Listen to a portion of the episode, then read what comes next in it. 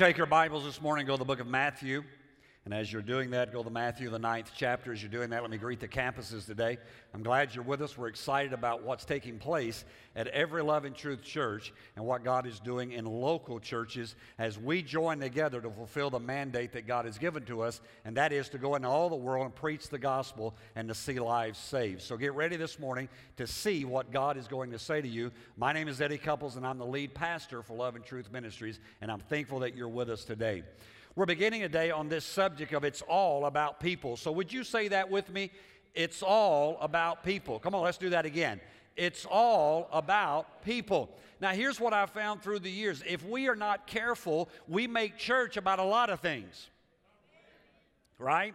We make church about rules and regulations. We make church about certain people fitting in and other people don't fit in. We make church a lot. But really, church is all about people. Jesus Christ came to this earth for one reason, and the Bible says that was to seek and to save. That's what Jesus came for, was to seek and to save. So, in everything that we do, it always has to be about people. Now, the book of Matthew, the ninth chapter, over the next three weeks, we're going to be looking at this whole aspect of, of uh, how that we touch people's lives, how we reach to them. Today, the book of Matthew, the ninth chapter, beginning in verse 36, I'm reading out of the New International Version.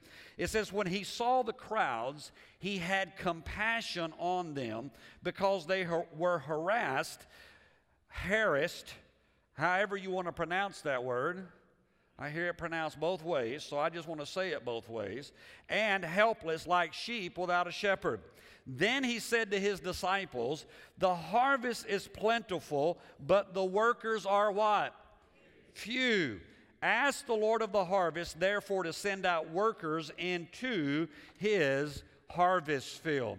Now, here's what we're going to talk about today. I want to talk to you about seeing like Jesus. Seeing like Jesus. Now, a lot of times we get so overwhelmed by what's happening around us that we miss out on what Jesus sees. The Bible says that Jesus saw these multitudes. And, and as I got to thinking about that, remember that Jesus was God, right? We all agree about that?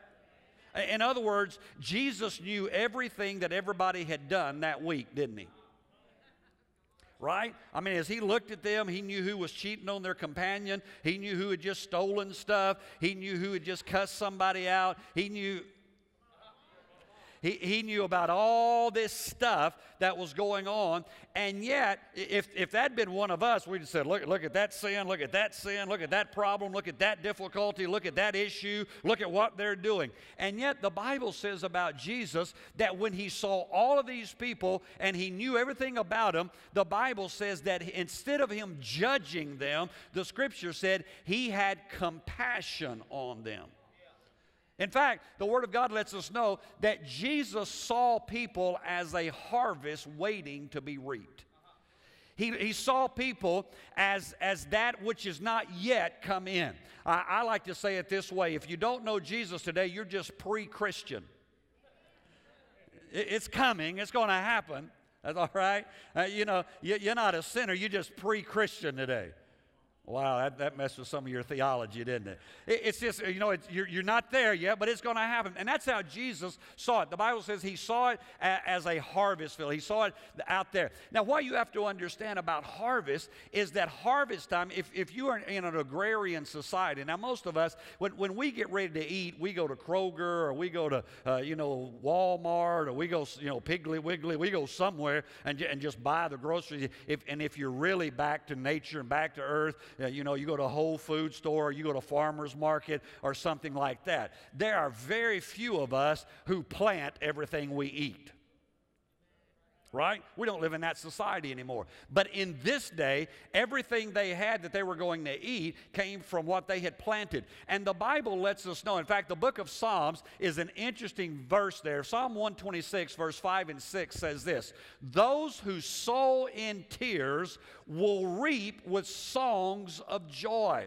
He who goes out weeping carrying seed to sow will return with songs of joy, carrying sheaves with him. Now we read that scripture and go, man, that's a strange scripture. Why would they go out weeping and then come back rejoicing? Here's the deal there literally were times in the life of a farmer of that day where he had to make a choice. Was he going to plant seed and see a harvest at the end of the season, or was he going to eat and be full? In other words, he would look at his family and say, okay, we've got a choice. We can eat everything we want to for the next three months and we'll be full, but at the end of three months, we're going to starve to death. Or we can take the majority of what we have, we can sow it into the ground, and, and, the, and the Bible says that he would go forth weeping. Why? Because he knew that there were going to be times where his babies were going to go to bed still hungry. He knew there were going to be times where people in his household were going to come to him and say, Can't we just have a little something to eat? I am starving. And it wouldn't be like us when we say it.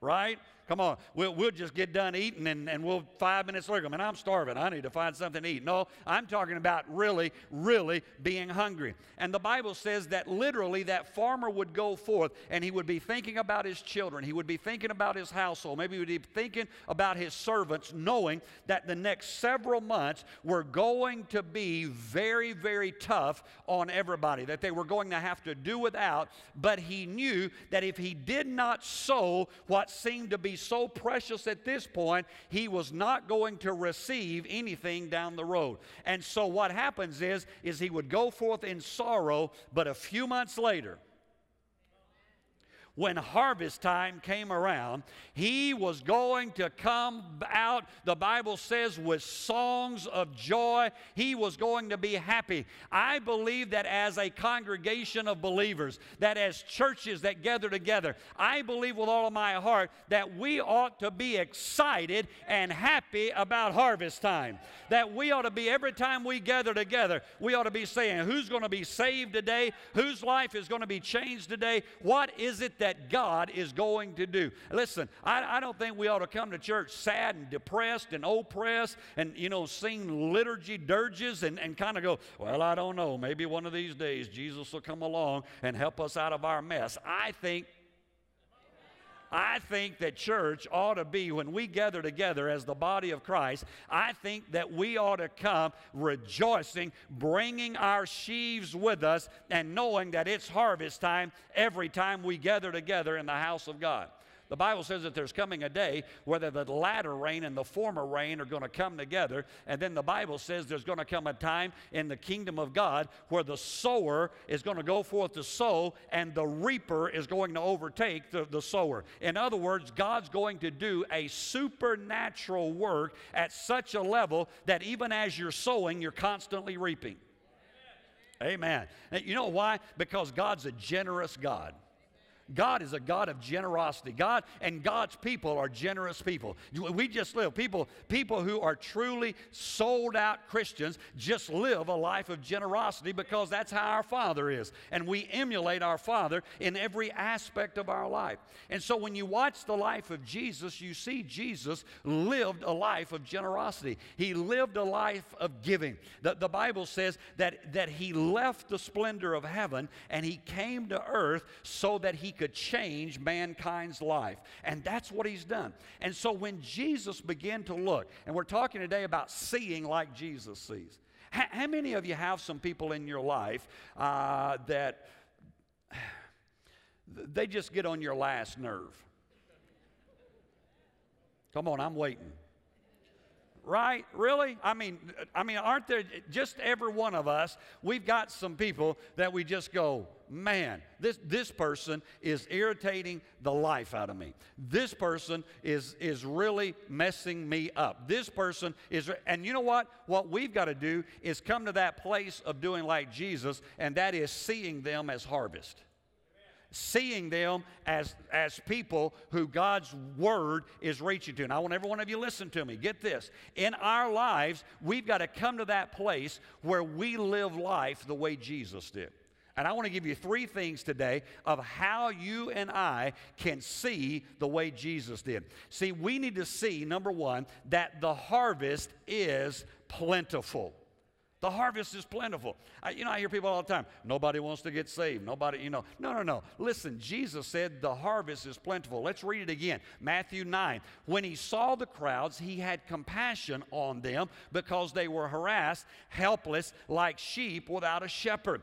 Then he said to his disciples, The harvest is plentiful, but the workers are few. Listen, there's a harvest out there. It is a plentiful harvest. Listen, the shortage is not in the harvest.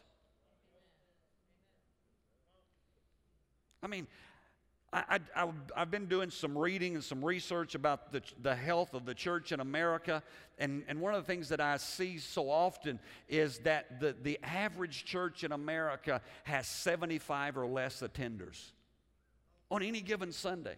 Now, look, I, I know there's places most of us probably got saved in a small church, and I thank God for that. I, I, I thank God. But you know what? Listen, I believe with all my heart that the, that which is healthy ought to grow.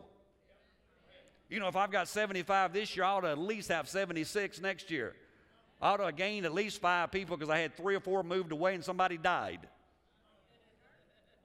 right? And, and so I, I, need, I need to at least be adding a little bit. I think that Jesus Christ has called us. I, I don't care where you are, it doesn't matter what circumstance you're in, where you're living uh, in a metropolitan area or you're living in a rural area, the harvest still is plentiful. The harvest still is out there. The shortage is not in the harvest.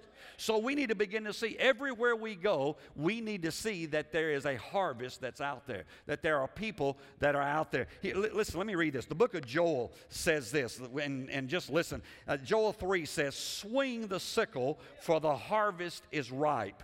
Come, trample the grapes, for the winepress is full and the vats overflow. So great is their wickedness. Multitudes, multitudes in the valley of decision. For the day of the Lord is near in the valley of decision. Here's what he's saying Look, there are multitudes of people that are just waiting for somebody to tell them that there's a better way to live somebody to come along into their life and say, you know what? I know that there is somebody who loves you more than you will ever understand. Let me share with you about Jesus Christ. Let me tell you that there is one who loves you even where you are right now. You don't have to do anything for him to love you, he just loves you because of who you are. See, if, if we would learn to live that way, if we would learn to open our eyes everywhere we go, you know, when, when that person who's waiting on you, who's a little short with you, and who, who's a little uh, upset that day, and, and you think, well, I tell you what, I'll show them. I just won't leave them a tip. Uh oh. I'll, I'll, I'll just straighten them out. Instead of doing that, what if we would look at them?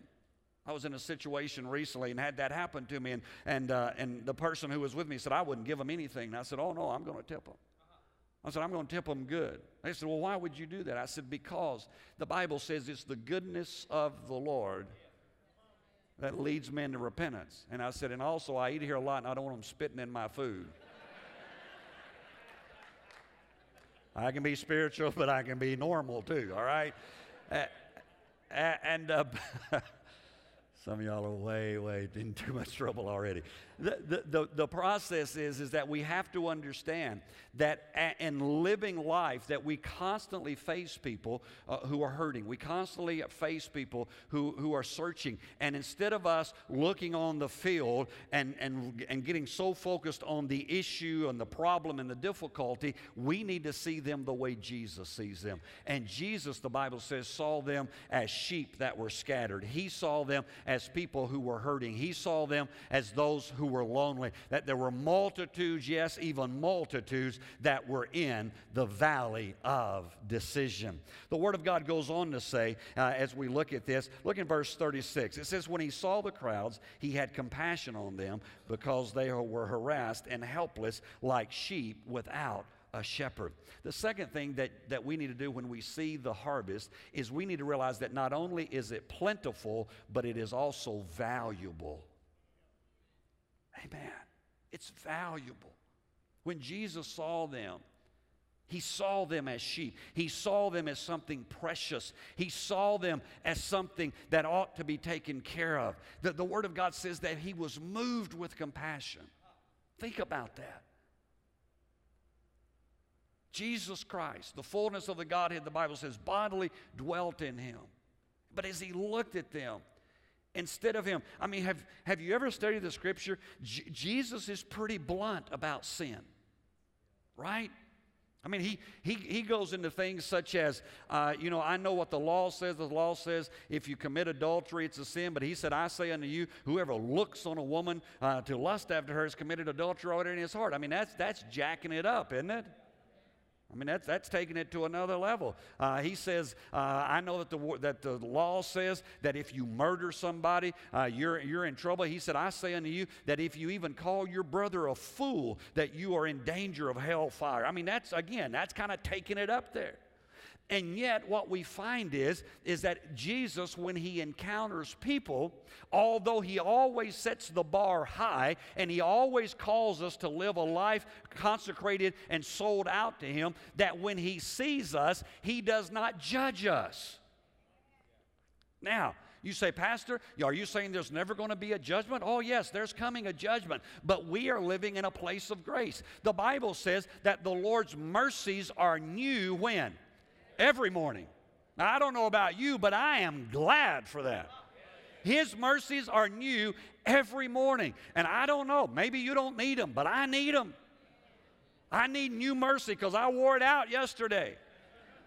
So thank you, Jesus. There's some new today. My bank account's full today when I get up. There's mercy that's being given to me. Why? Because Jesus looks at us and He knows our failure and He knows our shortcomings and He knows all the problems and the difficulties that, that we have in life. But He also knows that we are valuable, that there's nothing else of this creation that equals mankind. Everything else God spoke into existence, but mankind, God came down in the cool of that day and He formed man out of the dust of the earth. And He stepped back and He said, That looks pretty good. But then the Bible says, And then He breathed in the man the breath of living life. And the scripture says, and man became a living soul. Another translation that I love said, and man became a speaking spirit. That's, that's what we are. And so when God looks at us, everything else is going to go back to dust, and, and there's nothing out of that that's, that's going to come. But the Word of God says about mankind that our spirit being is going to live forever. That when God created us, He made us to live forever. And so when Jesus saw people, He didn't just see black or white or Hispanic or what. When, when, when Jesus sees people, He sees an invaluable, a person who has more value than anything else upon this earth. When Jesus sees you, the Word of God says that He thinks that you are so precious that you were not redeemed with corruptible things, such as silver and gold, but you were redeemed by the precious blood of Jesus Christ. Nothing any more precious than the blood of Jesus. Nothing any costlier than the blood of Jesus. All the gold and silver and diamonds and rubies, all of those pale in comparison to the death of Jesus Christ. And yet, he looked at us and he looked at every person upon this planet and he said, They're valuable. Seven billion plus people right now upon this earth. And God looks at every one of them, and there's not a one of them that he says, They're worthless. They're no good.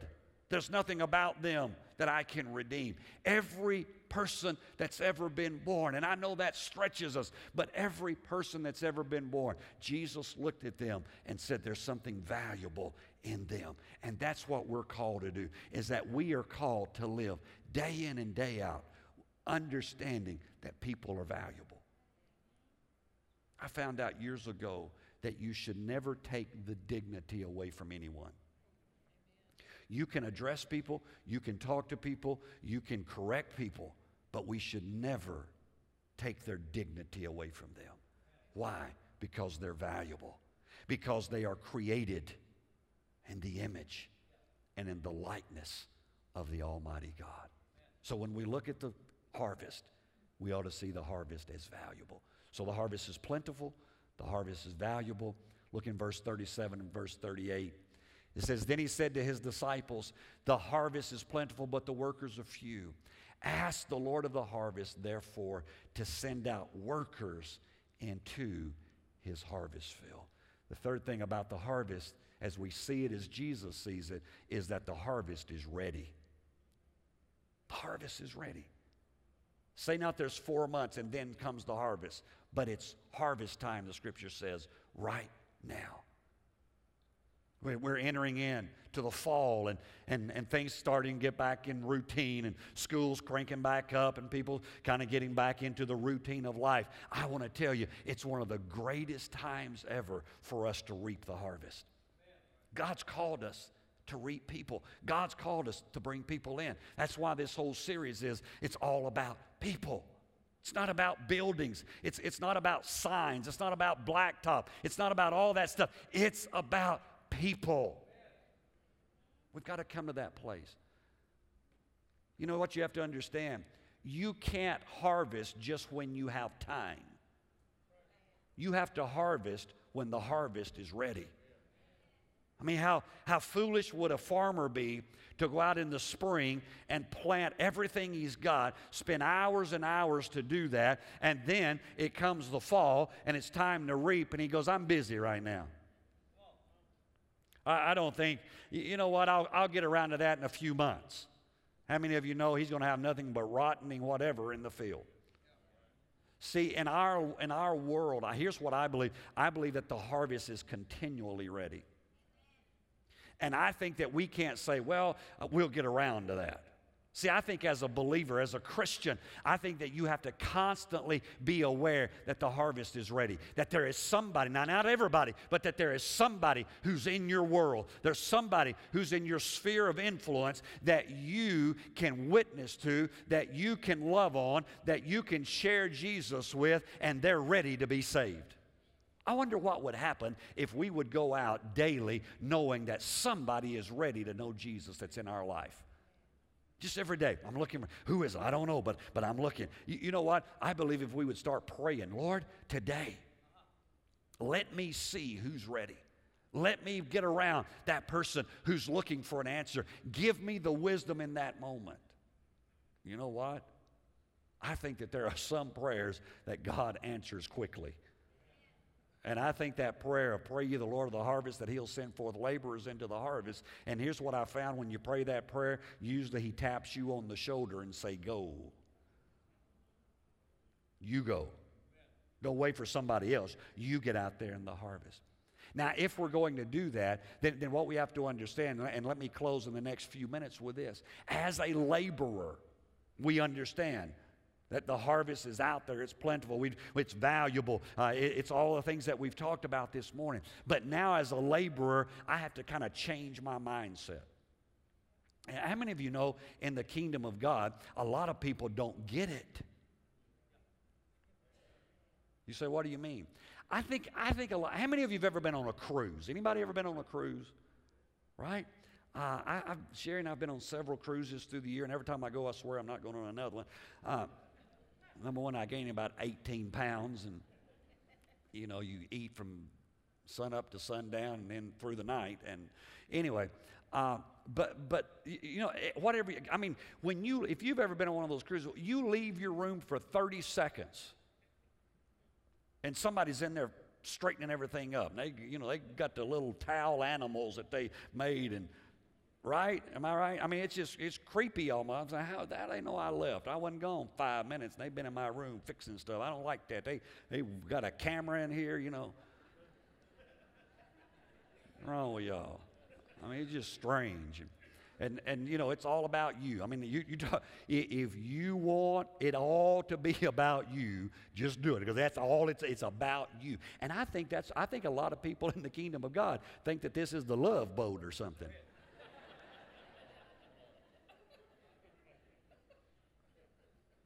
Come away with me. You know, I, I, that's not what it's about. It's about the kingdom.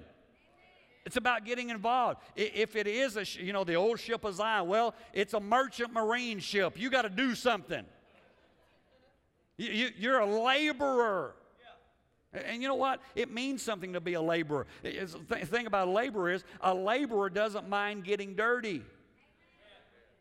A, a, a, laborer doesn't mind. People say, well, you know, if, if I get around people who don't know Jesus, uh, you know, I might get some stuff rub off on me. Yeah. I've had people say, well, Pastor, if I invite people over my house, they might want to smoke. And I go, well, don't you know how to buy an ashtray?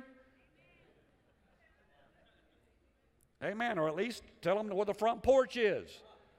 All right? I mean, well, if they come in, they, they might smell like they've been drinking alcohol. Well, that, that happens every Sunday morning in this house. So, ain't no biggie. No, ain't no big deal. Ain't nothing on that one. If that one messes your world up, you better find another place to go, baby. I, I mean, you know, they might say, they might use words. Well, you still remember what they mean. Hopefully, you're not still using them, but you, you understand, right? I mean, listen, a laborer doesn't mind getting dirty, doesn't mind getting down and, and, and going into the field. Listen, uh, the, the problem with so many of us is that we, we, we hang out with Christians, we go to church with Christians, we, we listen to Christian music, we listen to Christian stations. All we know is Christianese. It's a whole nother language. You know, are you washed in the blood, brother? I mean, can you imagine if somebody who doesn't know Jesus hearing you say that? They look at you and go, that's, that's weird. You talk to you about the altar. We're going to the altar. They know what you do at the altar. That's where you sacrifice the virgins at the altar. No, we, we, we need to get out of, of a place where it's all about us, and we need to get up close and personal to people and invite them into our world. Amen. I, I believe, yes, you need to have fellowship, you need to have strength that comes from other people uh, who know Jesus Christ as their Lord and Savior, but you need a few sinners in your life. You need a few people that don't know all the Sunday school words. You need a few people uh, who, who don't have it all together because that is the ones that Jesus Christ came to. He said, I didn't come to those who were well. He said, I came to those who need a physician. He said, I need somebody who's willing to get involved in the harvest. I mean, if, if church is all about saved people and religious people, we've missed it. Because Jesus hung out with sinners and publicans and went to parties and, and was out there where the lost were looking. He, Jesus talked to people that nobody else was talking to. Jesus was touching people that nobody else would touch. Why? Because he understood the value of the harvest. And if we want to reap the harvest, we can't hold our nose and push them away. We have to let them know that we see them just as Jesus sees them, that we love them just as Jesus loves them, that we care for them just like Jesus cares for them. And you know what? When you bring them together with other believers, if we truly will develop that mindset. The presence of God will so penetrate their life that whatever they're struggling with, whatever is going on in their life, that they will understand at that moment that there is a God who cares for them, that there is someone who loves them. See, here's what I would say if Jesus were on this stage today or on one of the other campuses stage today, and he were looking out at the crowd, he'd see our mess. He'd see what we did last week. He'd see it when we lost it. He'd see that person who's still struggling with that affair that they had. He, he would see that broken heart of that person who just went through a divorce. He, he would see the brokenness of the person who was sexually abused. He, he would see all of that, but he would not judge any of that. Here's what he would say He would look out and he would say to us, Come unto me, all ye that labor and are heavy laden, and I will give you rest. Take my yoke upon you and learn of me, for I am meek and lowly of heart, and you shall find rest for your soul. That's what Jesus would say. And that's what we should say. That's how we should live. That's how we should see every day of our life.